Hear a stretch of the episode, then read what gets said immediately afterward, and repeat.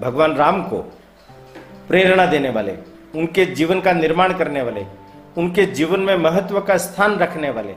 और संपूर्ण रामायण के भी अगर मैं कहूँ, ऐसे नारी पात्र कि जिनको जानना, समझना हमारे लिए अत्यंत ही आवश्यक है। क्यों? अभी महिला सशक्तिकरण का बहुत ज़्यादा ज़िक्र और दौर चलता है। महिला सशक्तिकरण में एक महत्वपूर्ण बात जिसको हम सब लोगों को समझना चाहिए।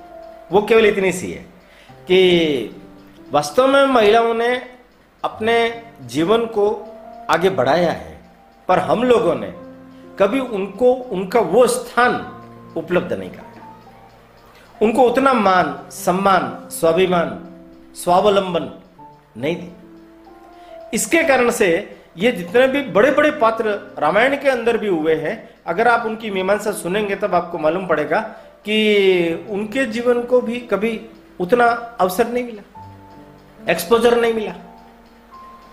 मैं रामायण की कुछ महिला पात्रों के बारे में आज इस विवेचन में आपके सामने रखने का प्रयास करता हूँ।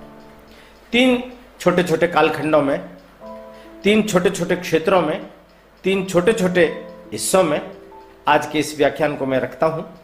पहला हिस्सा है, राम का अपना कुल। आपने सबने सुना ही है, रघुकुल।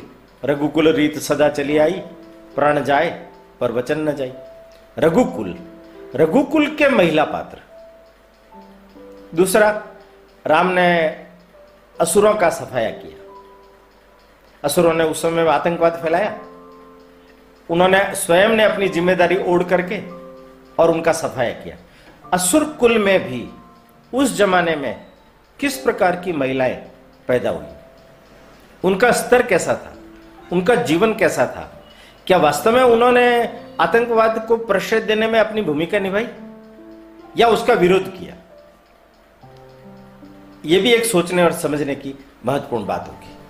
और तीसरा, उस कालखंड के अंदर आतंकवाद से पीड़ित समाज जो सबसे ज़्यादा था, वो था ऋषिकुल।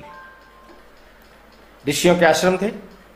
आश्रमों में यज्ञ की, संस्कृति की आराधना होती थी और ये आतंकवादी उनके ऊपर हमला करके उनको भ्रष्ट कर देते थे। उनसे रक्षा करना, हिंदू संस्कृति की रक्षा करना, उस समय के धर्म की रक्षा करना यह एक बहुत बड़ा महती कार्य था। तो उन लोगों ने भी अपनी भूमिका कैसी निभाई? ये तीन अलग अलग क्षेत्र है, जिसके अंतर्गत मैं आपके सामने कुछ अलग अलग पात्रों को रखने का प्रयास करता हूँ।